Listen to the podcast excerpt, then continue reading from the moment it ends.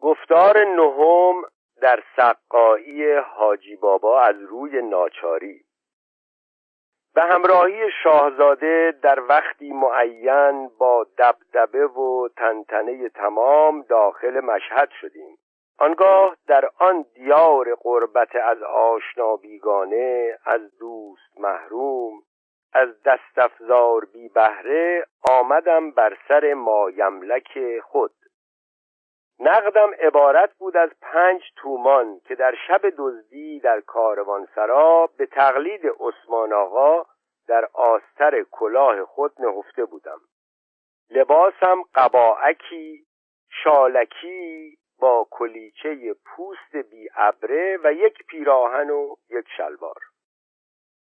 تا قاطرچی از مطبق شاهزاده راتب خار بود من نیز ریز چین خانش بودم. چون بار شاهزاده به منزل رسید راتبه او برید و از من نیز. با خود اندیشیدم که باز به حکم رجوع به اصل پیشه دلاکی پیش گیرم. دیدم که کسی سر خود را به تیغ من که به جاسوسی ترکمانان متهمم نمی سپارد. وانگهی با آن نقد قلیل اگر اسباب دکان می خریدم کار دکان لنگ می ماند. اگر دکان به راه می انداختم کرایه به زمین می ماند. کرایه می دادم خودم گرسنه می ماندم. به مزدوری هم نه میلی داشتم و نه می توانستم قاطرچی از روی نصیحت گفت فرزند تو جوانی هستی مستعد و تنومند زبانباز خوشاواز خندرو بزلگو با آواز خوش مردم را به نوشیدن آب مشتاق می توانی ساخت و با ریشخند و شوخی به دلها راه توانی یافت. زوار مشهد به خیال استحصال اجر و ثواب می آیند برای نجات از دوزخ و دخول بهشت از هیچ روگردان نیستند. کسی که با ایشان به نام خیرات و مبرات برمی آید از عطایا و صدقات ایشان کامیاب می گردد بیا و به یاد لبتشنه کربلا آب بفروش. و اما زنهار در ظاهر عملت فی سبیل الله باشد ولی تا پول نگیری قطره آب به کسی مده. چون کسی آب نوشد به چاپلوسی با عبارتهای آبدار بگو نوش جان عافیت هیئا مریعا گوارا باشد. لب تشنه کربلا از شفاعت سیرابت سازد. از دست بریده عباس علی جام شفاعت بنوشی. با این گونه سخنان ریشخند کن که ریشخند دردمندان خیلی کارها می کند اما آوازت را چنان بلند برار که هر کس بشنود و لطیفه ها و نکته ها چنان گوی که همه کس خندد و شعرها چنان خوان که همه را خوش آید. ساد لوحی و صاف درونی زواران را ببین که با آن همه ترس و بیم ترکمان از دیار دوردست خرچهای گذاف می کنند و به زیارت می آیند با این گونه مردم چه کار نمی توان کرد؟ به آسانی همه را توان فریفت. عقلشان در چشم است. چشمشان را پرده تنک خردی تنگ پوشیده. چه می‌بینند تا چه بفهمند؟ تو هر چه می‌گویی به نام خدا و پیغمبر بگو. دیگر کار مدار. من چند وقت پیش از این در همین جا همین کار کردم و از پول سقایی یک قطار قاطر خریدم اکنون اینم که می‌بینیم به قول قاطرچی عمل کنان مشکی تازه خریدم با بندی زنجیرین و شیری برنجین و کمربندی چرمین. قلاب خطایی چند به کمر دوختم و تاس چلقل هواللهی چند با زنگوله و منگوله به وی آویختم. دو سه روز مشک را در آب جفت خوابانیده بعد از آن پر از آب نموده داخل صحن تربت امام رضا شدم و نوبت هنرنمایی رسید. افتتاح سخنم این که سلام الله علی الحسین و لعنت الله علی قاتل الحسین. آبی بنوش و لعنت حق بر یزید کن. جان را فدای مرقد شاه شهید کن. عجب آب خوشگواری دارم. جگر را خنک می کند دندان را می ریزد تشنه را سیراب سیراب را تشنه می سازد. باغ بهشت را با این آب آبیاری می کنند آتش دوزخ را با این آب فرو می نشانند. چون دو روز به دستورالعمل قاطرچی عمل کردم استاد شدم. معلوم است در چنین کارها علم بعد از عمل می آید سقایان مشهد را همین که چشم بر من افتاد آب در دهانشان خشک شد. به همچشمی برخواستند و به بهانه اینکه مرا حق سقایی در آنجا نیست خواستند سرچشمه هنرم را ببندند. یعنی از آبنبارم آب ندهند. اما دیدند که حریف آب دندان و باب دندان نیست. قابل این است که بزند و مشک همه را پاره کند. چشم پوشیدند. گویا خداوند مرا برای سقایی آفریده بوده است. آب گلالود و بدبوی انبارها و سقاخانه ها را به نام آب زلال چشمه تصنیم و کوسر می فروختم و نمی‌دانید از پهلوی تشنگان چقدر می اندوختم پول یک مشک را از ده کس می گرفتم و باز با پول می دادم همیشه چشمم به دسته زوار تازه رس بود که از راه نرسیده و قبار از چهره نشسته جام آب به دستشان می فشردم که بسم الله فی سبیل الله به شکرانه سلامتی از آفات و بلا و به یاد لبتشنه بیابان کربلا جرعه آب بنوشی با گلاب مشهد منور سر و رو را معطر سازی بشک آبی هم برای خدا سبیل کنید.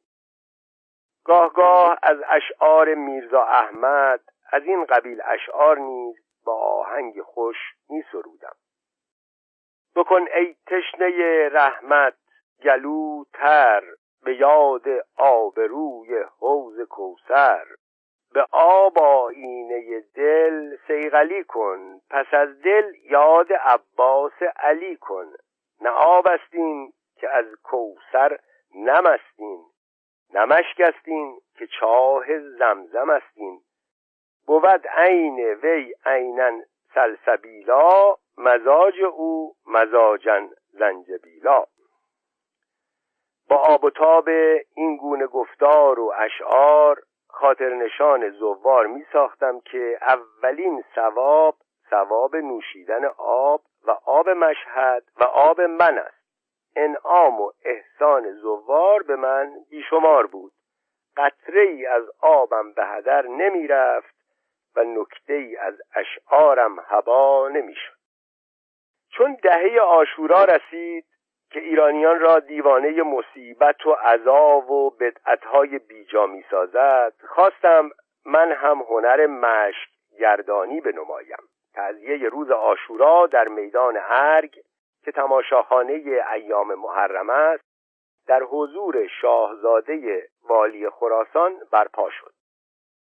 سال قبل سقایی گاومیشنام در مشک گردانی گوی مسابقت از همگنان بوده بود. گفتند که از گاومیش باید برحذر بود که آلت جارهه دارد و قوه منفعله ندارد. گوش نکردم. وقت در رسید. شاهزاده در سردر ارگ بر غرفه بنشست. اکابر و اعیان در برابرش بایستادند من به میان آمدم. سراپایم از زخم تیغ دلاکی خونالود تا کمر برهنه مشکی در قایت بزرگی پر از آب بر دوش در زیر آن بار گران نفس زنان آهسته آهسته تا به زیر غرفه آمدم و با آواز بلند به مدح شاهزاده و به مرسی خواندن شروع کردم. شاهزاده را خوش آمد. یک اشرفی انعام انداخت. مردم از احسان او متعجب و از حالت من متحیر شدند. برای تأکید اثبات هنر طفلی چند خواستم و بر روی مشک سوار نمودم. آوازه آفرین آفرین بلند شد. از آفرین حضار رگ غرابیم به حرکت آمد. طفلی دیگر خواستم بر مشک بنشانم. رقیبم. گاومیش فرصت یافت. خود به مشک برجست و با تفلان بنشست. اگرچه به روی بزرگواری نیاوردم و اندکی تحمل کردم اما از مهره پشتم صدایی برخاست. کمرم خم گردید. شانه از زور زنجیر کبود گردید و سراپایم خراشیده شد. مشک را بر زمین نهادم. و تا آرز گرم بود دردی نیافتم. ولی بعد از چند دقیقه معلوم شد که گاومیش کار خود را دیده است و در من قدرت مشک برداشتن بر جا نگذاشت. این بود که اسباب سقایی را فروختم و با نقودی که از آب و هوای سقایی اندوخته بودم حالم به از وقت ورودم به مشهد بود. علی قاطر با کرایه به تهران رفته بود. دستم به نصیحتش نمی رسید. خواستم گاومیش را به مرافعه کشم و دیت بخواهم. گفتند بیهوده است. آرزه تو در ظاهر عبارت از خدشه است و در شریعت دیت خدشه را نص سریحی نیست. خواستم وکیل مرافعه بگیرم. گفتند زنهار وکیل مگیر که هم دعویت باطل می شود و هم آنچه داری از دستت می رود دعوی خران خواستند دعویم را به رایگان بخرند. راضی نشدم. باری کمرم شکست و صدایم در نیامد. گفتار دهم در کنکاش حاجی بابا با خیش و قلیان فروش پاگرد شدن. پس با عقل خود مشورت آغازیدم که بعد از شکست کمر تکلیف چیست. برای انتخاب پیشه چند در پیش داشتم. گدایی در مشهد رواجی داشت و چون سقایی نیز شعبه ای از آن بود راه و چاه آن را نیک آموخته بودم و می‌دانستم که اگر به آن طریق سالک شوم انقریب داماد عباس دوست می‌شوم. اما از دریوزه آرم آمد. خواستم میمونی یا خرسی بخرم و لوتی شوم. دیدم تعلیم خرس و میمون خیلی زحمت و لوتیگری خیلی هنر و بیهیایی لازم دارد. خواستم روزخان و تعذیه گردان شوم. دیدم در این کار بیهیایی بیشتر لازم است. خواستم واعظ شوم. دیدم که احادیث و اخبار باید جل کنم و عربی نمی‌دانستم.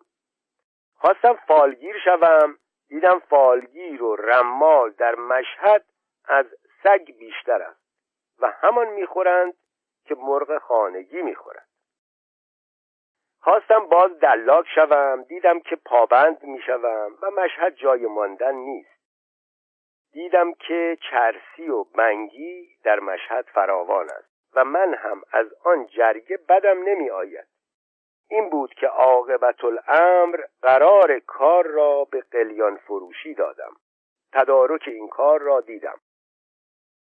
قلیانی چند از های کمر آویختم. قوطی برای نهادن سرقلیان در پیش رو مطهره پر آب در پهلو قبلی برای تنباکو بر دوش آتشدانی بر دست آویزان انبرهای متعدد به این سو و آن سو خلاصه با آن میانه ها و نیها و انبرهای اطراف خارپشت حسابی شدم. چهار قسم تنباکو خریدم.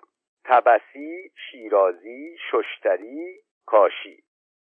در ترکیب و ترتیب تنباکو با خس و خاشاک و افزایش و آمیزش آن با برگ درخت و گیاه مهارتی داشتم و از خدا و خلق شرمی نداشتم. چهار قسم مشتری پیدا کردم. اعالی، عواست، اسافل، ارازل. اعالی را خالص عواست را نیم مخلوط اسافل را تمام مخلوط و ارازل را خس و خاشاک صرف می‌دادم و از هر یک به فراخور حالشان بهای مختلف می گرفتم اگر کسی اعتراضی می گرفت به نمودن کشاورز کشتزار و سوداگر تنباکوی خود همه حاضر بودم. بسی بر نیامد که اولین قلیان فروش مشهد در آمدم. در تنباکوی عطری فروختن و با سلیقه قلیان چاخ کردن و با رندی تهبندی کردن شهرتی نیک پیدا کردم. از عمده مشتریانم قلندری بود درویش سفرنام و چنان شناسای تنباکوی خوب که جرأت تنباکوی بد به او دادن نداشتم. همیشه قلیانم را به نسیه می‌کشید و ادای قرض را هیچ فرض نمی‌دانست. اما از طرف دیگر مشتری کش بود و من هم به تطبیب خاطر او میکوشیدم و دوستیش را نعمتی عظیم میشمردم. این قلندر مردی بود عجیب هیبت غریب صفت قوی هیکل بلند بالا عقاب بینی سیاه چشم تیز نظر انبوه ریش گیسوان تا به شانه ریزان. تاجی هشت ترک مکلل با آیات و ابیات بر تارک.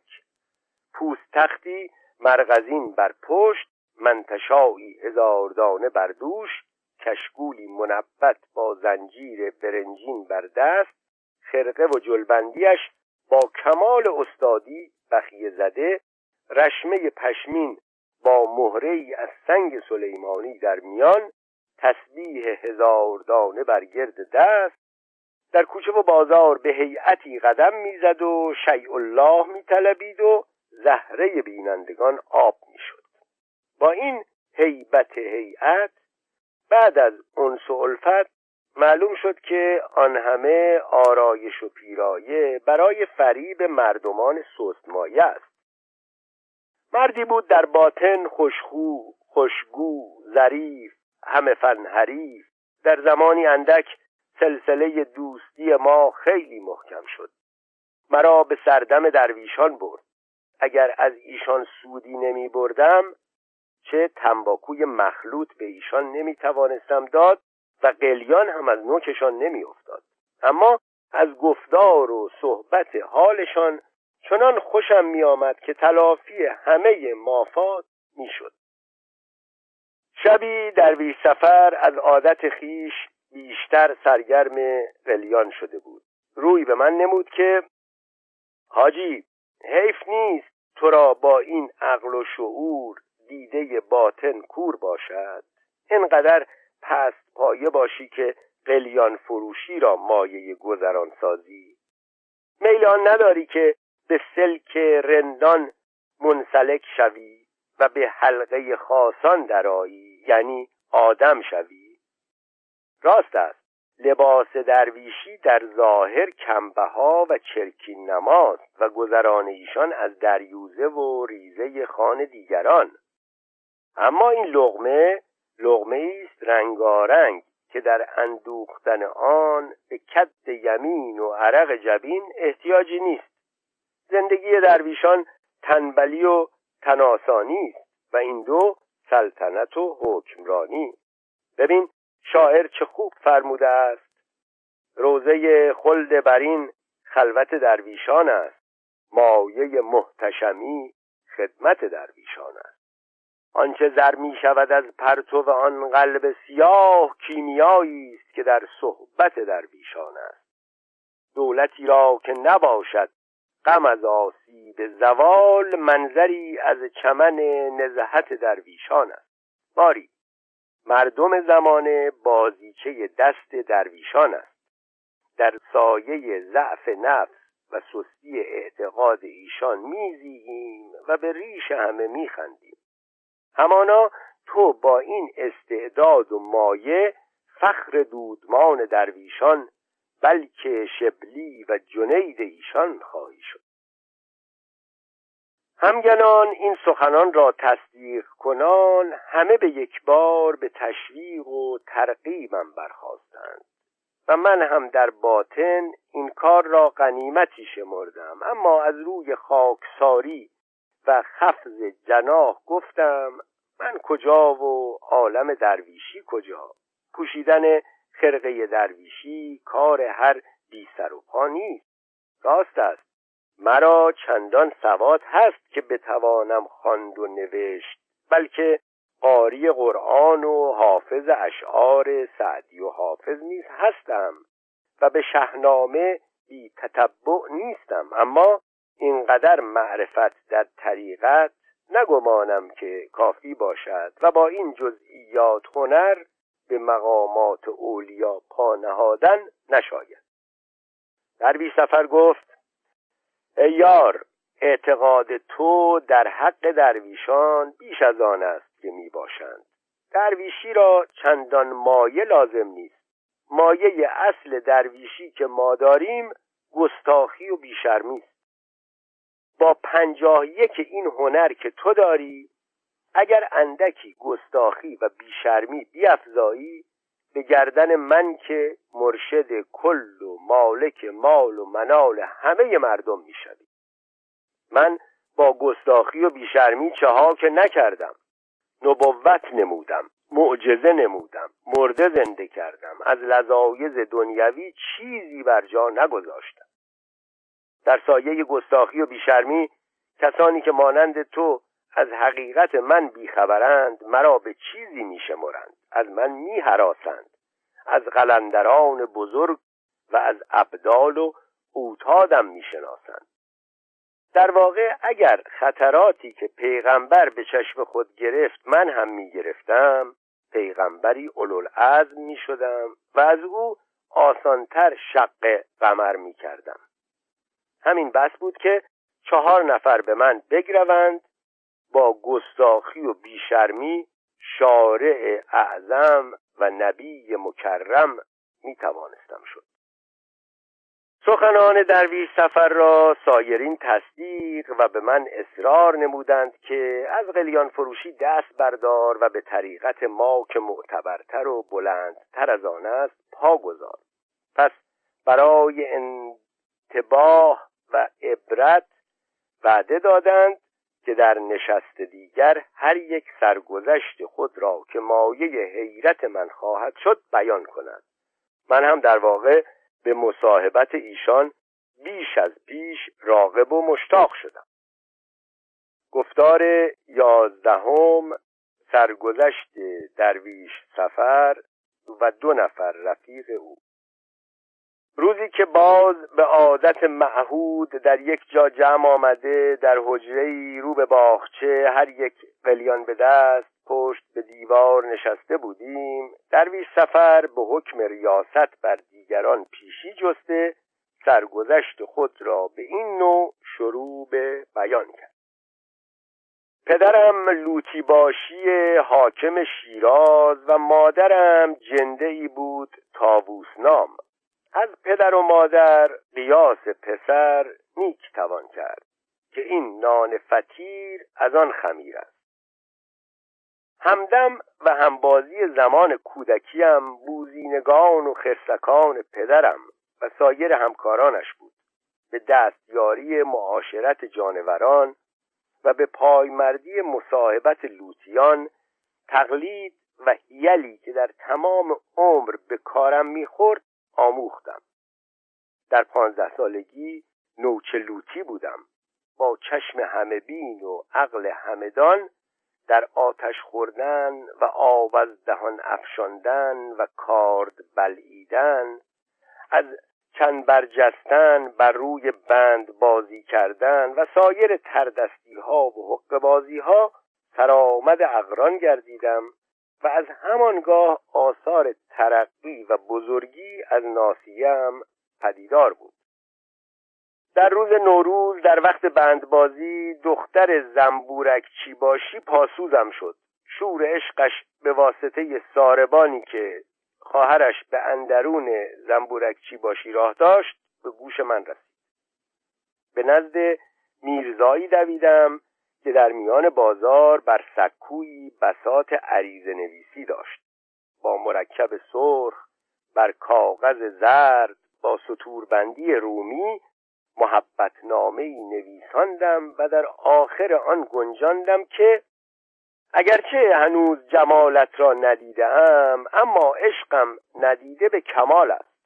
زردی کاغذ بر زردی چهره و سرخی مرکب به اشک خونین و کجمجی سطور به دشواری و پیچ و تاب راه عشق اشارت بود.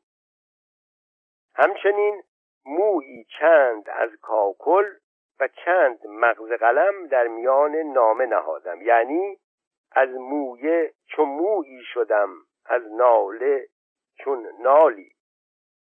کبابه و هلی یعنی از فراغت هم کبابم هم هلاک. انابی گذاشتم یعنی اناب لب لعل تو را قند. توان گفت چیزی که به جایی نرسد چند توان گفت. زغالی یعنی روی دشمن سیاه شود. بادامی سفید یعنی بادام سفید سر برآورد ز پوست عالم خبرند. من تو را دارم دوست. خط نامه بر این شد که امیدوارم که از دیدارم محروم نسازی. ای وای ز محرومی دیدار و دیگر هیچ. و سلام از ذوق نامه ای به این آب و تاب چنان از خود بی خبر شدم که بی پروا به میرزا اسم و رسم معشوق را سراغ دادم. میرزا به هوای آنکه مزد پایی گیرد آتش به جان جبه بر دوش یک سر به خانه زنبورچی باشی تاخت و قرضیه را عرضه ساخت. زنبورکچی باشی را عشقبازی من با دخترش گران آمد و سبک در همان روز فرمانی به اخراج من از شیراز صادر نمود. پدرم هم از خشم شاهزاده میترسید. و هم از همچشمی و رقابت من به جای چارجویی و احمال به رفتنم استعجال کرد. روز دیگر وقتی که به وداع یاران یعنی جانوران پدرم رفتم پدرم گفت فرزند سفر دوری تو بر من ناگوار است اما چه چاره؟ حکم حاکم و مرگ مفاجات چاره ندارد. خدا را شکر تو با تربیت های من در هیچ جا گرسنه نمیمانی. چیزی هم به تو می‌دهم که بجز پدر به پسر کسی به کسی نمی‌دهد. آن هم میمون بزرگ است که سرآمد میمونان است. او را دستمایه ساز دست آموز خود کن اما به جان من که به قدر من دوستش بدار. به پایه‌ای که من رسیدم تو هم البته خواهی رسید. با این میمون طالعت همایون است. پس میمون را بر شانه هم جهانید و با آن همراه از زاد و بوم خود بیرون آمدم. چون نمی‌دانستم که از سفر و هزر کدام یک بر من سودمند ترند غمگین و اندوهناک راه اصفهان را پیش گرفتم. مالک میمونی چنان و مطلق الانان بودن سعادت بیکرانی است اما مفارقت آن همه جانوران معلوف و ترک شیراز معروف و علل خصوص محرومی وسال یار نادیده که موافق قاعده بایستی لیلی اول و شیرین ثانی باشد چنان بر من دشوار می نمود که چون در تنگ الله اکبر به پهلوی تکیه ابدال رسیدم خار صد منم در دل نشست و پای رفتارم به گل فرو رفت. با میمون خود بر سر سنگی نشستم و با آه و ناله شروع کردم به های های گریه کردن که گرم باز آمدی محبوب سیمندام سنگین دل. گل از خارم برآوردی و خار از پا و پا از گل. ملامتگوی عاشق را چه گوید مردم دانا که حال غرق در دریا نداند خفته بر ساحل؟ از آواز گریم درویشی از تکیه به در آمد. سبب گریم پرسید درد دل به او باز نمودم. به درون تکیه به نزد درویشی موقرتر از خود بود از آواز گریم درویشی از تکیه به در آمد. سبب گریم پرسید درد دل به او باز نمودم. به درون تکیه به نزد درویشی موقرتر از خود برد. آن درویش در سر و وضع به عینه مانند من بود. حتی این تاج که در سر دارم از اوست. اما چشمانش چنان هولنگیز و دهشتآمیز بود که زهره انسان را آب می‌کرد. از دیدار من چشمان درویش چهار شد. قدری با یکدیگر سرگوشی کردند. آنگاه درویش وحشت انگیز روی به من آورد که من نیز به اصفهان می‌روم. اگر می‌خواهی با هم می‌رویم و اگر بختت یاری کند تو را از خاک بر میدارم بی تکلف تکلیفش را قبول نمودم و بی گفتگو قلیانی کشیده به راه افتاد. درویش بیدین اینک نام او. در راه با من از در یگانگی و دلسوزی برآمد و چون از کار و بارم اطلاعی کامل به هم رسانید خرم و خندان گردید. پس از ترجیح درویشی به لوتیگری و فضل دریوزه به تقلید مرا به ترک این طریقه و سلوک به آن مسلک تکلیف کرد که اگر مرا به مرشدی قبول کنی و کوچک ابدال من شوی تو را از اوتاد گردانم که خود از اقتابم. بعد از آن از نجوم و سحر و نیرنجات سخن به میان آورد و نسخه چند به من داد که در تمام عمر اینها تو را کافی است و با اینها از همه چیز توانگر خواهی شد. می گفت اگر دم خرگوش را در زیر بالین کودک نهی خواب آورد. اگر خون خرگوش به اسب خورانی باریک قوایم و لاغرمیان و تند دو گردد. چشم و استخوان کعب گرگ اگر به بازوی تفلی بندند جرأت بخشد. اگر روغن گرگ به لباس زنی مالند شوهر از او دلسیر شود. زهره گرگ دافع نازایی زن است. خون خروس مهیج با ناخن هدهد زبانبندی و چشم خفاش خواببندی را شاید. اما بهترین نسخه مهر و محبت کس کفدار است و در همه سراها به خصوص در اندرون شاهی خریدارش بسیار است. یبروح السنم پیش او دم نمی‌تواند زد مهر گیاه پیش او سبز نمی‌تواند شد. از این قبیل سخنان بسیار گفت. و چنان چم مرا دید که آخر به تکلیفی سخت ناگوار برخاست و آن این بود. سفر با این میمون تو مالک گنج قارونی و خبر نداری. اما نه با زنده او بلکه با مرده او. اگر این را بکشیم و با اعضا و اجزای او ادویه‌ای چند بسازیم به بهای طلا به اندرونیان شاه توانیم فروخت. مگر نمیدانی که جگر میمون علل خصوص؟ میمونی از این جنس که تو داری. اکسیر محبت است. پوست بینی او پادزهری است. تریاق همه سموم.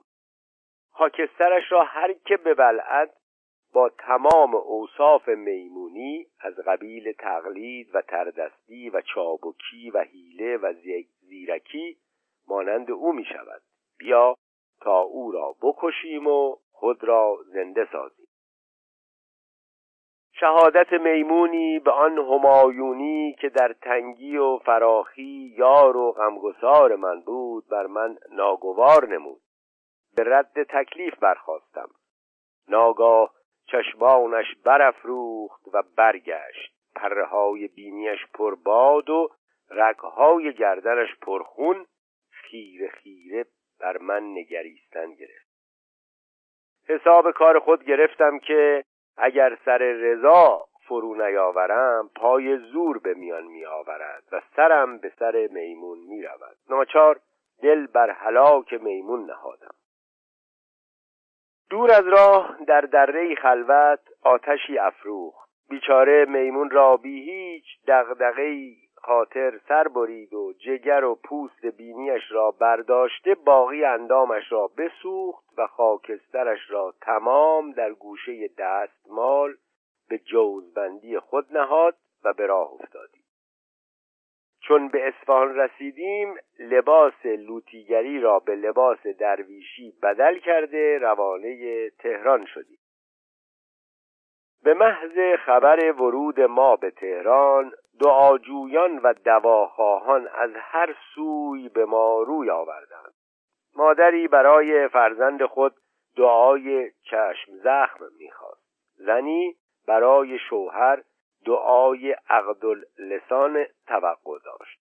پهلوانان حرز تیغبندی دختران دعای گشادی بخت میرازخواران دعای مرگ وارثان می‌خواستند. اما مشتریان پایدار و لغمه های چرب و شیرین درویش اندرونیان پادشاهی بودند که همه محبت پادشاه را به نیروی سحر به خود منحصر می‌خواستند.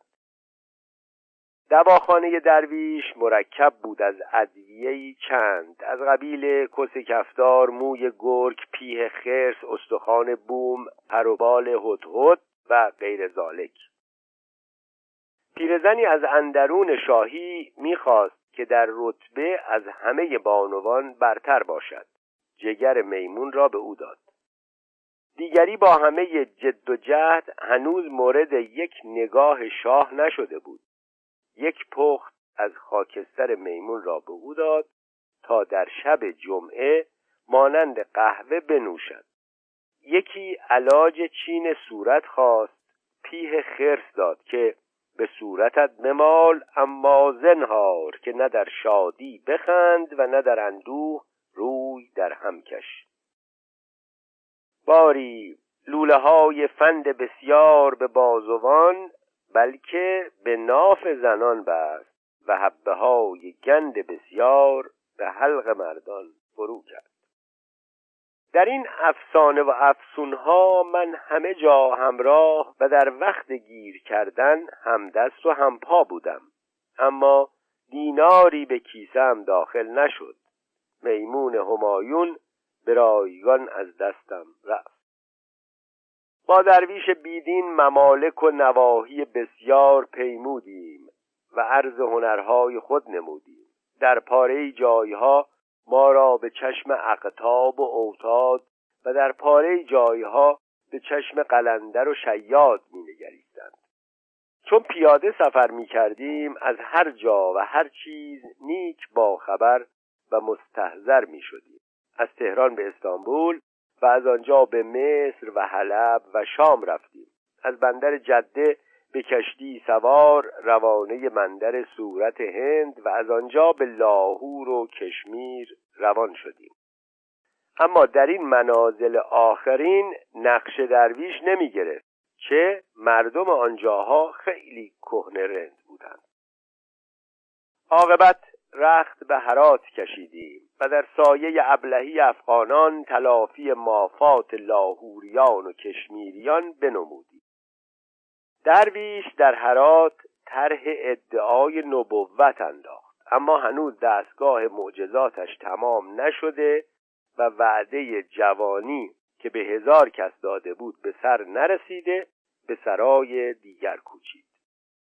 منزل ما در سر کوهی در صومعه ای بود و به مردم گفته بود که با ماعده سماوی به سر می‌برد. از بخت بعد شبی یک بره بریان به تمام با یک من پشمک خورد و از حیزه بمرد. من برای حفظ آبروی وی گفتم که پریان به وجود آدمی به این کمال رشک بردند و امر را به روحانیان اشتباه نموده معده درویش را چنان از ماعده روحانی انباشتند که جای نفس نگذاشتند روح راهی جست و به درج است و به همراهی باد شمالی تند به آسمان پنجم بالای دست حضرت عیسی بنشست چه نمی‌خواست که به پهلوی دست او برود. این باد شمالی سراسر تابستان در حرات میوزد و بی این باد زندگانی حراتیان دشوار است. اما من چنان تحویل دادم که این باد را درویش به ازای خوبی حراتیان به اعقاب و اخلاف ایشان یادگار گذاشت. پیران جهان دیده و این باد آزموده به انکار برخواستند اما با رسوخ سخنان درویش کاری از پیش نبردند. درویش را با دبدبه و تنتنه دفع نمودند. ایشک میرزا حاکم هرات به ذات نعش او را بردوش تا به گور برد و به خرج اولیا پرستان گنبدی بر سر قبرش بنا نهادند که تا قیامت زیارتگاه ابلهان است.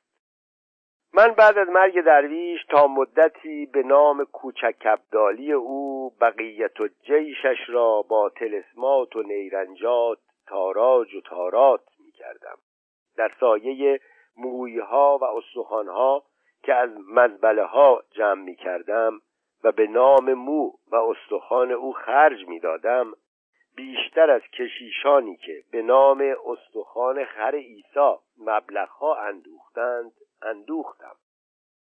بعد از آن که به قدر یک جوال از موی ریش مقدس و یک توبره از ناخن اقدس به او فروختم از ترس اینکه اگر در آن تجارت اصرار کنم خسارت و ازرار برم و شاید اهل بخیه بخیم به روی کار اندازند مچم بگیرند و مشتم وا شود سردم را از آنجا کندم و نواحی بسیار ایران را تنها سیاحت کنان آخر الامر به میان قبایل هزاره رخت افکندم کارم در آنجا بهتر از آنچه میپنداشتم بالا گرفت.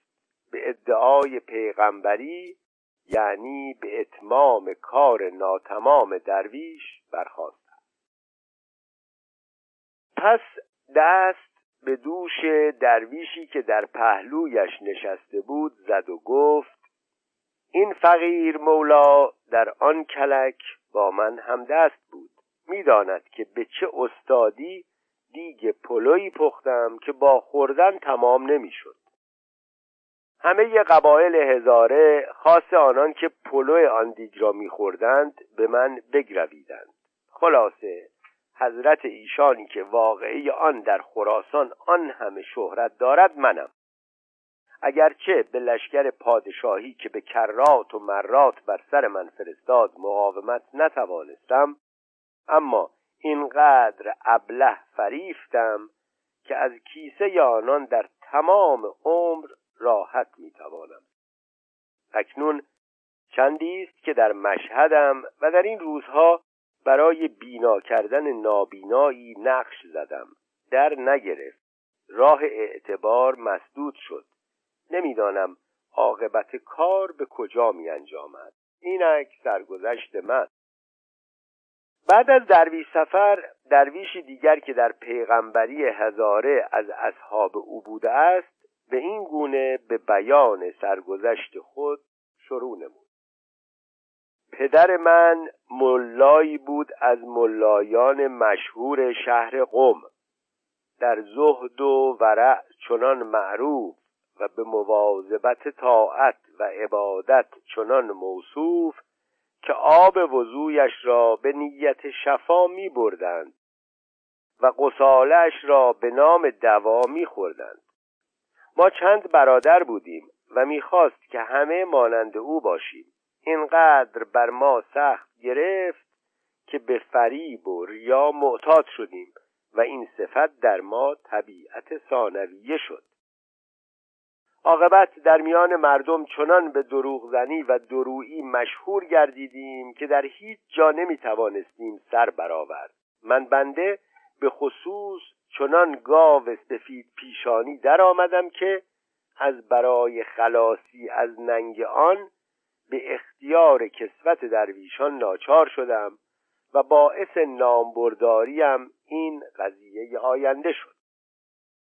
اولین سفرم به تهران و اولین منزلم در تهران در برابر خانه عطاری بود. هنوز درست در آنجا جایگیر نشده پیرزنی به شدت هرچه تمامتر در بکوفت که همسایه ما استاد عطار صده کرده و در کار مردن است و دوایی نکرده نماند. اما هیچ یک سودمند نیفتاد. مرا فرستادند تا از تو دعایی گیرم بلکه از برکت نفس تو فتوحی پیدا شود. چون در منزل خود قلمدان و کاغذ نداشتم قرار نوشتن دعا به بالین بیمار گذاشتم. پیرزن مرا از حیاتی کوچک به اتاقی برد. بستر بیماری در میان آن و اجتماع زن و مرد چنان که اگر سر سوزنی انداختی به زمین نرسید. بیمار در آن میان فریاد کنان که ای وای مردم به فریادم برسید. در پیرامون بسترش شیشه ها و کاسه های بسیار پر از دوا می گفت یا با اینها شفا یا مرگ.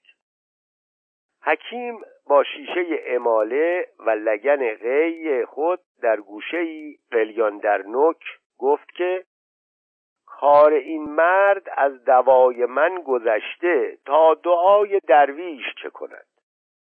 دیدار درویش تازه را تأثیری تازه است چون چشم تیمارداران بر من افتاد به هم برآمدند و دیده ها به هم بر من دوخته شد. من هم با هیئت مستجاب و دعوتی با قوت نفس و قلزت نفس قلمدان و کاغذ خواستم. و حال که در تمام عمر قلم به دست نگرفته بودم. قلمدانی آوردند با ورقی بزرگ از کاغذ که همانا لفافه دوایی بوده است و من سراپای آن کاغذ را خط خط و خانه خانه ساختم و میانه خانه ها با نقوش مخترع و مختلفم باشتم. پس از آن کاغذ را تماما در میان ای در آب حل کردم و به مریض بلعانیدم. همگنان به انتظار تأثیر دعای من چشمها دریده و گردنها کشیده تا چه کند قوت بازوی من. حکیم گفت اگر عمر این مرد باقی است تأثیر این اسماع حسنا و این اشکال متبرک به شفای او کافی است وگرنه من نه. اگر بو علی هم از گور درآید کاری از او بر نمی آید. بیمار دقیقه مردوار هوش و بیهوش افتاد. بعد از آن با حالتی باعث حیرت همه بلکه من و حکیم هم آروغی چند زد و چشمان بگشود و سر از بالین برداشت و لگن خواست. گلاب به روی خوانندگان چندان قی کرد که اگر بو علی کتاب قانون خود را به وی بلعانیده بود آنقدر قی نمی کرد. خلاصه خلط و مادهی در شکم نماند تا بیماری بر جای ماند. من در باطن با خود اندیشیدم که آن کاغذ باید لفافه دوایی بغی بوده باشد و این همه قی از تأثیر آن و از تهوع مرکب و در ظاهر همه را به تأثیر دعای مجرب خود حمل کنان گفتم که اگر من نمی بودم البته این مرد تا حال مرده بود. از طرف دیگر حکیم این حال را به تأثیر مداوات خود نسبت دهان گفت هیچ چیز به جز دوای من اینقدر قی نمی آورد. اگر دوای من نمی بود این مرد هم نمی بود. من. حکیم اگر تو حکیم خوبی بودی چرا دوای تو پیش از دعای من تأثیر نکرده بود؟ این خرت و پرت و آل و آشغالت را بردار و مردم را به حال خود گذار. حکیم. درویش بابا در اینکه دعای خوب می‌توان نوشت و حق القلم خوب می‌توان گرفت حرفی نیست. اما همه کس می‌داند که درویشان کیستند و چیستند. اگر دعایی تأثیر کند گمان نمی‌برم که از برکت انفاس درویشان و از یمن مقدم ایشان باشد. من. تو سگ کیستی که به من به این هرزه ها دهان بیالایی؟ منم غلام شاه مردان و خان خاندانم و از برکت اولیا به علوم اولین و آخرین آشنا. و حال اینکه جهالت حکیمان ضرب المثل است. با تقدیر تدبیر جهل خود می کنید اگر بیماری شفا یابد شما داده اید. و اگر بمیرد تقدیر چنین رفته است. عجل علاج ندارد. برو و هر وقت دیگر مریضی دیگرت به حالت نز افتاد و دست از وی شستی بیا پای مرا ببوس تا با دعا به فریاد دوای تو برسم و پایه نادانیت را بدانی. حکیم به مرگ خودم و به مرگ خودت من از آنان نیستم که مرشد تو هم بتواند این جفنگ ها را با من غالب بزند تا چه رسد به تو نر قلندر خرگدا عاشق سؤال و دریوزه دشمن نماز و روزه. پس برخاست و بعد از هزار کلپتره روی به من آورد. من هم با جوابهای آب ندیده به مقابله پرداختم. کار از آب و تاب سخنان درشت به شپا شاپ سیلی و مشت کشید. گیسوانم را گرفت ریشش را گرفتم. گریبانم را درید آستینش را دریدم. دستم را گزید صورتش را خراشیدم. هی بر سر و مغز هم زدیم و هی ریش و گیس یکدیگر را کندیم و برباد دادیم. هرچه بیمار نعره زد و آنچه بیمارداران فریاد کشیدند به جایی نرسید. و کم مانده بود که خونی در میان واقع شود. عاقبت زنی خود را به میان انداخت که لعنت هم به حق القلم تو و هم به حق القدم تو. کوتاه کنید. که شاگرد داروغه در خانه را می‌زند که این همه هیاهو و ولوله چیست؟ از یکدیگر جدا شدیم و از یاری بخت دیدیم که تقصیر را از او می‌بینند و به من حق می‌دهند. حکیم را به چشم کسی می‌دیدند که کار نکرده مزد خواهد و مرا به چشم کسی که کوه ابو قبیس را با دعا از جا تواند کرد. چون حکیم کار را برخلاف مراد خود دید دم در کشید جبه و کلاهش را برداشت تا برود. اما پیش از رفتن موی ریش خود را با قدری از آن گیسوی من جمع و گندله کرد و در پیش چشم من به جلوه بداشت که ای نر خر جوزلی هیچ میدانی که دیه یک تار موی ریش در تهران یک قران است؟ ببینیم فردا در حضور آقای امام جمعه کهیج و کهکهیج و احیا و شراحیاهای تو از عهده گه خوردنهای تو چطور برمیآید؟ اگرچه می‌دانستم که بعد از فروکشی ار و تیز به هیچ جهنمی نمی‌رفت اما بسیار دلم می‌خواست که به در خانه امام جمعه برود و مرا آنجا بخواهند و این بزنگاه مایه شهرت و زیت من شود. آوازه شفایابی عطار که از معتبران بود با دعای درویشی تازه به هر سوی پیچید. نقل من نقل مجالس شد.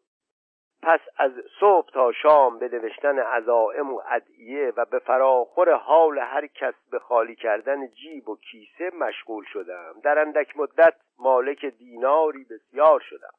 اما از شومی بخت همه بیماران عطار صددار و همه کاغذها لفافه دوای مغی نبود. عمل فعلم از عطار تجاوز نکرد. شهرتم به وا ترقیدن روی نمود. ناچار از تهران به سیاحت سایر ممالک ایران روی نهادم.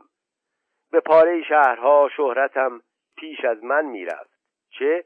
از عطار شهادتنامه عمل در دست داشتم و به هر کس می نمودم. تا اکنون هم در آن سایه زندگانی می کنم با اینکه دعایم در عدم تأثیر مجرب و آزموده است باز از حق القلم ناراضی نیستم.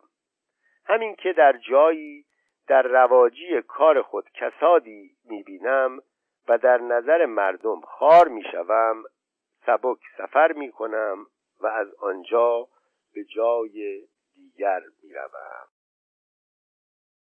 چون نوبت به سیومین رسید گفت اگرچه نقالان را عادت آن است که رشته سخن را دراز سازند اما من افسانه خود را مختصر می سازم من پسر مکتبداریم چون قوت حافظه و قدرت لافظه ام را دید از افسانه و حکایاتی که در فارسی بیش از هر زبان دیگر است به من آموخت و از برگردانید. چون گنجینه سینه را از نقود این هنر مالامال و به خرج و صرف مستعد و قابل شدم لباس درویشی و سخنوری در بر به میان مردم بلکه به جان مردم افتادم. پیشه معرکه گیری و سخنوری و نقالی پیش گرفتم. در اوایل مردم را چسبیده کار دیدند. نقلهایم را گوش می کردند و از زیر بار شیء الله می جستند. اما رفته رفته چکیده کار شدم. پس با چکیدگی تلافی همه مافات را کردم. در بزنگاه قصه می ایستادم و می گفتم حضرات هر که را مهر علی در دل است دست به جیب کند. می کردند پس می گفتم هر که دست بریده عباس علی را دوست دارد چیزی از جیب بیرون آرد می آوردند و در آخر می گفتم هر که ولد زنا نیست آنچه از جیب درآورده به میان معرکه اندازد. کم آدم بود که نینداز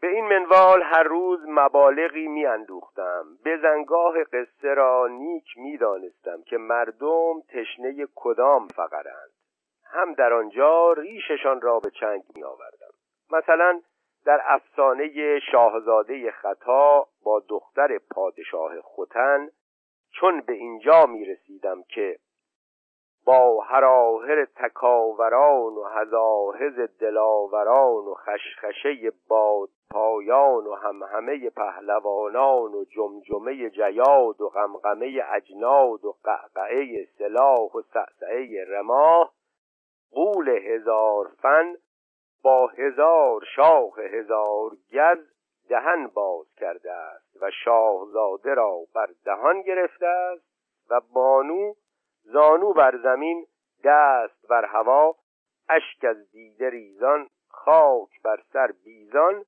خدم و حشم اسلحه و یراق را ریختند و مانند برگ بید لرزان و حراسان گریختند. برق می درخشد رد می غرد باد وز و وز و وز می وزد قول کر و کر و کر می خروشد. می و می گفتم اینک شیء الله درویش برسد تا بگویم شاهزاده چگونه از دست قول رهایی یافت و چگونه قول را با یک ضربت گرز سرپاش مثل گنبد خشخاش خرد و خاش کرد. تنبلان پای معرکه و دیوانگان نقل و افسانه از آن بیاران نبودند که ناشنیده بروند. من هم از آن نادرستان نبودم که به رایگان روانشان سازم. این بود که اکثر اوقات وعده نقل بزنگاه را به فردا میانداختم و کیسه سرمایه نقل را توهی نمی ساختم اکنون هم به این منوال از پهلوی بیاران اسباب گذرانی به هم میبندم و چون جیب و بغل بیاران شهری خالی می شود به شهری دیگر می روم بود تا ابلهن در دهر مفلس در نمی ماند. گفتار دوازدهم در بیان دریافتن حاجی بابا که دنیا دار مکافات است و بدکار بدی می‌بیند و به اندیشه کار دیگر افتادن بعد از استمناع سرگذشت درویشان از حکایات مرغوب و مطلوب ایشان بهرهمند و سپاسگزار گشتم. به این خیال افتادم که به قدر امکان هیل و دسایس ایشان بیاموزم و به حلقه صحبت ایشان درآیم. درویش سفر از افسانه و افسون کرامت فروشی و دعانویسی از تلسمات و عزایمم اطلاعی کامل داد. نقال نیز قدری از نقل و افسانه های خود با طریقه معرکیگیری و سخنوری و جیب و بغل توهی سازی به من بیاموخت و کتابهای خود را به آریت داد تا از آنها مستفید شدم. اما با این همه باز قلیان فروشی را ترک نمی کردم اینقدر بود که به جهت دوستی با یار ازرق پیرهن بر خانمان انگشت نیل کشیده بودم. آنچه از های می اندوختم به هوی می رفت. درویشان تنباکوی خالصم را به رایگان جزو هوا می نمودند و من هم به تلافی مافات شایگان دود سرگین و کاه و برگ خشک درختان به خورد مشتریان می‌دادم شبی در وقت برچیدن دکانها پیرزنی به خلاف سایر پیران کمگو پوشیده رو ژنده پوش گوش پشت چنان در چادر فرون هفته که به زور آوازش برمی آمد گریبانم را گرفت و قلیانی خواست. من هم از مخلوط ترین معمول خود قلیانی به دستش دادم. تف به قلیان همان و فریاد و اخ و تف همان. ناگاه پنج شش تن قول قلچماغ با چوبهای تر در رسیدند و بی محابا مرا به باد کتک گرفتند. پیرزن از چادر داروغه درآمد و روی به من آورد که ای کهن اصفهانی دجال عاقبت خوب دومت به تله افتاد. پدر سوخته تا کی مردم مشهد را زهر میچشانی؟ حالا به عدد شاهی ها که گرفته ای چوب بخور تا دندت نرم شود. بچه ها چوب و فلک بیاورید و ناخونهای این پدر سوخته را بریزید. فلفور پایم به فلک برکشیده شد و باران چوب بر سرم باریدن گرفت. گفتی ده هزار زبانیه جهنم به شکل داروغه و پیرزن در برابر چشمم با آهنگ چوب و نوای ناله بشکن زنان و دستفشانان میرخیدند هرچه داروغه را به ریش خود و به گور پدر و مادر و به جان فرزندان عزیزش قسم دادم و هرچه خدا و رسول و انبیا و اولیا و ائمه هدا را شفی آوردم سودی نکرد. هرچه از حضار التماس و درخواست استرهام نمودم فایده نبخشید. از رفقای خود درویشان استمداد نمودم لب نجنبانیدند. عاقبت از ضرب چوب بیتاب و توش مدهوش افتادم. وقتی که به هوش آمدم خود را سر به دیوار و از تماشاییان محاط اما نه برای ترحم و اظهار مروت بلکه به تماشا و غارت. ها و چنته و سایر اسبابم را به تاراج برده بودند و مرا سر داده تا به هر جا که بخواهم بروم. خدا رحم کرد که منزل نزدیک بود. خودکشان به زمین کشان با آه و ناله خود را به منزل انداخت. با زخم پا و درد دل یک روز در منزل بی خود افتادم. روز دیگر یکی از درویشان به زر وقت آمدنم جسارت یافته بیامد که اگر پیشتر می آمدم شاید مرا نیز شریک تو می دانستند و به روز تو می نشندند چون در وقتش آن همچنین تکلتویی به تود برده بود و از آنچه به سرش آمده حکیم شده چاره و معالجه نمود که تا اندک مدتی پر و پایم وصله و پینه یافت و باز به راه افتادم. در ایام زمینگیری با سر صبر به جهالت خیش اندیشیده چنان به عقلم رسید که ورودم به مشهد در ساعتی نحس بوده است مثلا چه می‌داند؟ قمر در برج چه بوده است؟ اول کمرم شکست بعد از آن ناخونم ریخت. اگر قدری دیگر بمانم شاید خونم بریزد. چه به از آن که تا پا دارم از این ویران شده بگریزم. پس قصد سفر تهران نمودم و نیت خود را به درویشان بگشودم. پسندیدند علاوه بر این درویش سفر همراهیم خواست که علما از هوای کار من بد هوا شدند و خمیر مایه بدی برایم با آب گرفتند. چون با ملایان به جوال رفتن کار حضرت خرس است.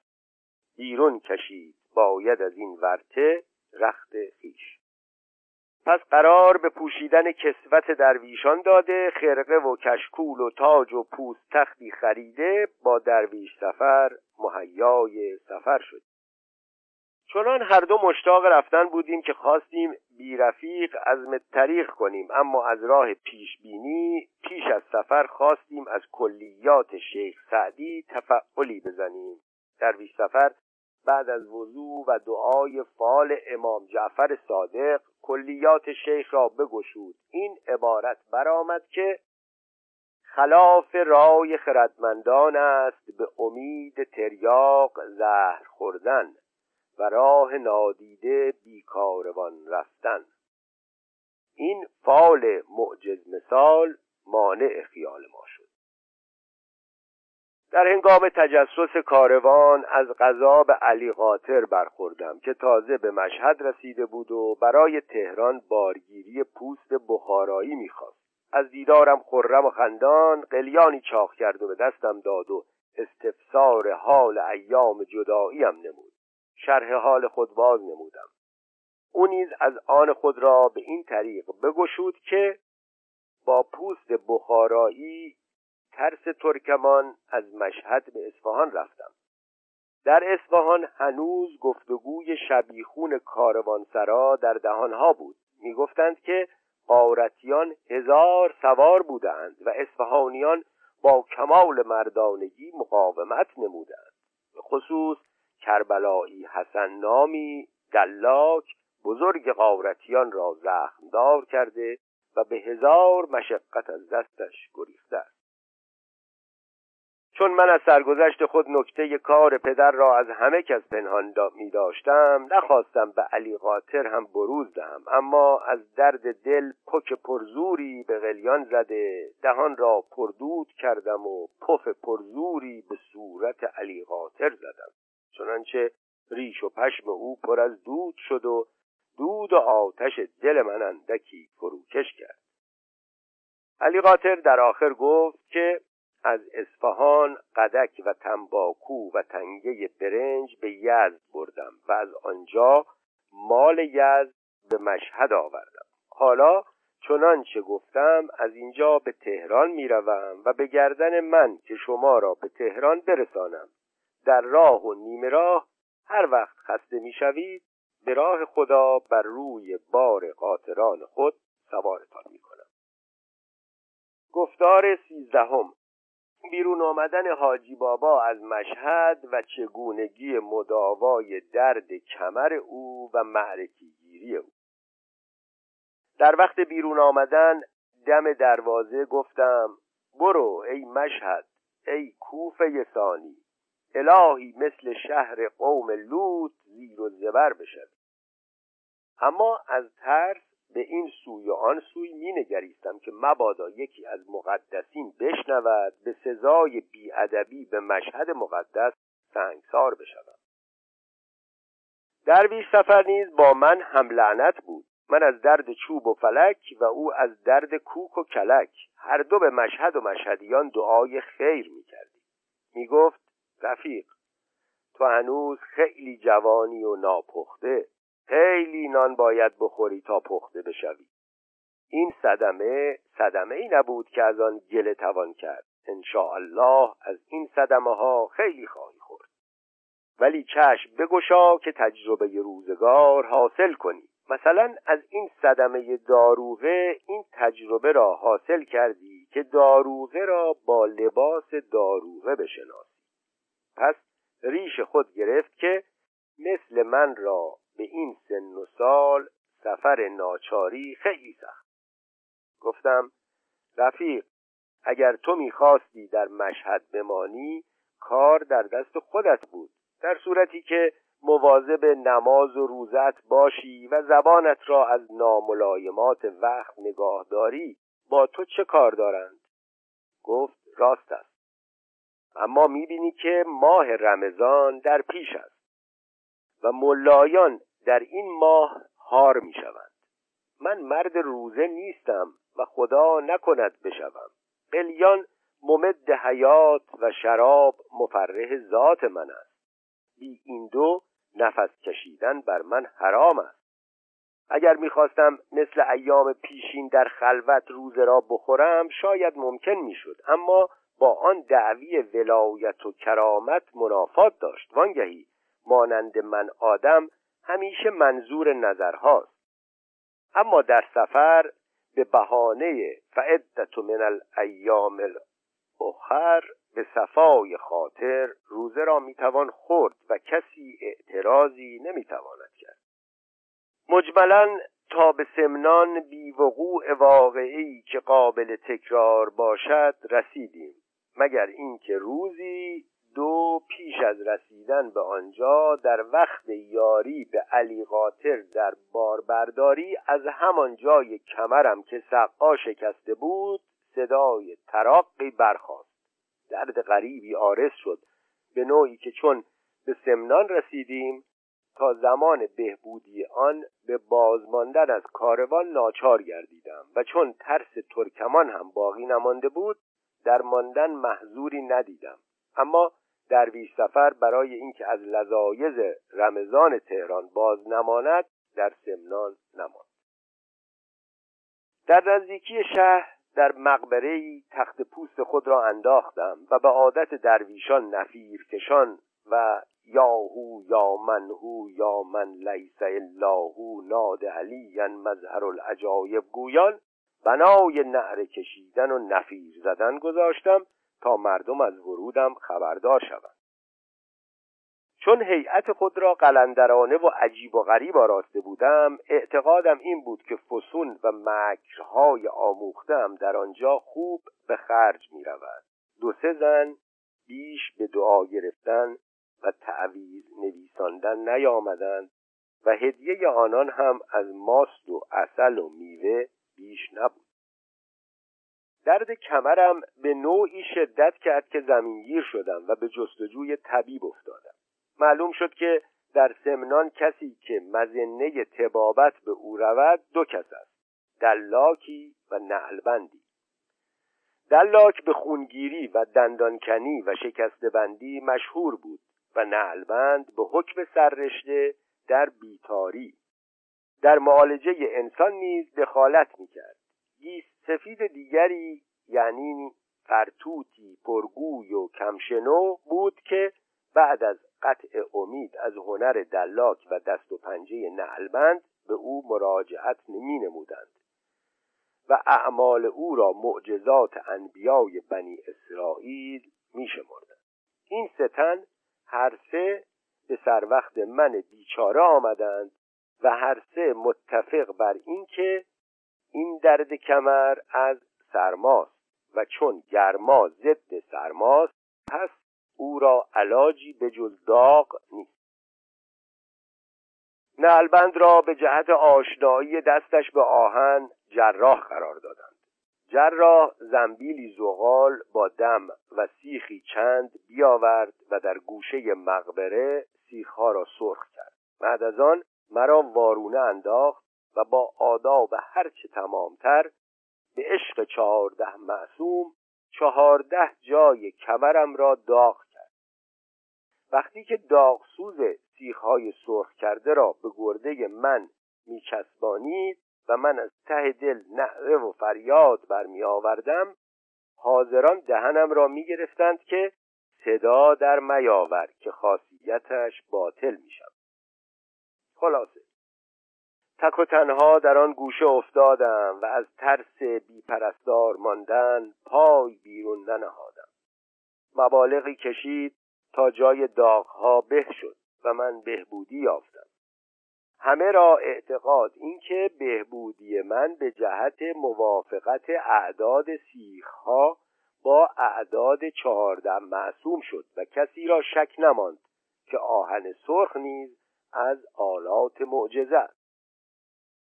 اما من خود نیک می دانستم که طبیب دردم راحت در آن گوشه بود ولی از ترس نفسم در نیامد تا خاصیتش باطل نشود. پس از آن باز راه خود پیش گرفتم اما پیش از راه افتادن خواستم یک هنر آزمایی کنم تدارک معرکه دیدم. در دم دروازه بازار در میان راه در میدانچه‌ای که وقت ظهر دک تنبلان بود شال و دستبال خود را گسترده باد به بوق هنگامه را گرم کردم. جمعی با گردنهای کشیده و چشمهای دریده دهانها باز پیرامونم را گرفتند و من در میان قدم زنان تعلیمی در دست این حکایت که در زمان دلاکی خود آموخته بودم به این گونه نقل کردم. راویان اخبار و ناقلان آثار چنین روایت کردند که در ایام خلافت هارون الرشید در بغداد دلاکی بود علی سقال نام استادی ماهر و چیر دست که چشم بسته سر تراشیدی و مورچه پی هیچ کس نماند که سرش را نتراشد. از کسرت مشتریان و ازدهام دکان گستاخی بر او آرز شده غرورش بران داشت که به جز بزرگان کسی را محلی نمیگذاشت و به جز سر سرشناسان و پول خرج کنان سری نمیتراشت. معلوم است هیزم همیشه در بغداد گران است. هیزم فروشان به در دکان علی سقال می آمدند که جمعیت از همه جا بیشتر بود تا هیزم را دیگر گرانتر بفروشند. از غذا روزی هیزمکشی ناشی از استادی علی سقال بیخبر بار هیزمی برخر از راه دور بیامد و به علی سقال گفت که بیا و این چوب ها را بخر. علی سقال از شنیدن لفظ چوب نادرستی به خاطر آمده به هیزم فروش گفت بسیار خوب فلان مبلغ می‌دهم و هرچه چوب بر روی خر توست می‌خرم. هیزم فروش قبول کرد و سیغه بی جاری شد. چون بار خر را بر زمین نهاد و بها خواست علی سقال گفت تو همه چوب ها را تحویل ندادی تا بها ستانی پالان خرت نیز از چوب و آن هم داخل معامله است. هیزم فروش سراسیمه شد که چوب هیزم کجا و چوب پالان خر کجا. گفتگو دراز کشید. مناقشه عظیمی برخاست. آخر الامر علی سقال بار خر و پالان خر را گرفت و هیزم فروش را دست توهی روانه کرد که هر کجا دلت می‌خواهد برو. هیزم فروش پیش قاضی دوید. قاضی از علی سقال واهمه داشت. روی نشان نداد. به نزد مفتی رفت. مفتی مشتری علی سقال بود حواله به شیخ الاسلام نمود. هیزم فروش دست به دامان شیخ الاسلام زد. شیخ الاسلام گفت در آیات کتاب و اخبار سنت در این مسئله نص سریحی نیست تا به شرع و نقل حکم قطعی در این باب توان کرد. هیزم فروش از میدان به در نرفت. عریضه نوشت و در روز جمعه در وقت رفتن خلیفه به مسجد به ذات به دست خلیفه داد. دادرسی و عدالت خلیفه را شنیده اید. او را به حضور طلبید. هیزم فروش به خاک افتاد و دست بر سینه منتظر حکم خلیفه بایستاد. خلیفه گفت ای مرد عزیز در این دعوا لفظا حق با علی سقال و معنن با توست. اما چون احکام شریعت به لفظ قائم و عقد بیع و شرا با لفظ جاری می شود پس, پس لفظ منات اعتبار است. وگرنه احکام شرع بیقوام و امور عامه بینظام بلکه معاملات مردم محمل و معطل میماند و اعتماد افراد و آهاد به یکدیگر از میان برمیخیزد. در عقد بیع لفظ همه چوب ها ذکر شده است. لحاظا باید همه چوب ها از حیثیت اینکه همه چوب هاست از آن دلاک باشد و پالان خر تو چون چوب است پس از آن دلاک است. اما آنگاه خلیفه هیزم فروش را پیش خواند و سر گوشی سخنی چند به او گفت که کسی نشنید و هیزم فروش را خرم و خرسند با خر میپالان روانه کرد. چون به اینجا رسیدم از نقل حکایت باز ایستادم و کشکول خود را پیش حاضران یکان یکان بداشتم که اکنون شیع الله فقیر مولا برسد تا تتمه حکایت را باز مرک نشینان را سخت تشنه تتمه حکایت کرده بودم و با قسمهای غلیظ و شدید بلکه دشنامهای سخت بران داشتم که چیز نداده در میانه کم ماند. پس گفتم آری خلیفه در باب تقاس به گوش هیزم فروش به نجوا سخنی چند گفت و هیزم فروش زمین خدمت ببوسید افسار خر بی پالان خود بگرفت و برفت. بعد از چندی مانند کسی که هیچ نقار و شکرابی با دلاک نداشته باشد به دکان وی آمد که خب استاد دلاک المازی لا کرد. اکنون نظر به اشتهار و نامبرداری تو من و یکی از رفقایم می‌خواهیم لذت استادی و مهارت تو را دریابیم. سر ما را به چند میتراشی؟ علی سقال بیخیال با او به طی مزد برخواست چون سر هیزم فروش پاک و پاکیزه تراشیده شد دلاک پرسید که رفیقت کو؟ هیزم فروش گفت اینک اینجاست میآورم. پس از دکان بیرون آمد و افسار خر را که به آن نزدیکی بسته بود بگرفت و به دکان کشید که اینک رفیقم بیا سرش را بتراش. علی سقال برا شفت که سر مثل تویی را تراشیدن برای من کم بود که باید سر خرت را هم بتراشم. شوخیت گرفته است یا ریشخند می‌کنی؟ برو گم شو وگرنه تو را با همین خرک به درک میفرستم. این بگفت و هیزم فروش را از دکان بران هیزم فروش شکایت به خلیفه برد. خلیفه سرهنگی بفرستاد و علی سقال را با اسباب سرتراشی او فلفور بیاوردند. خلیفه روی به او نمود که چرا سر رفیق این مرد را نمی تراشی مگر قرار تو به تراشیدن دو سر نبوده است؟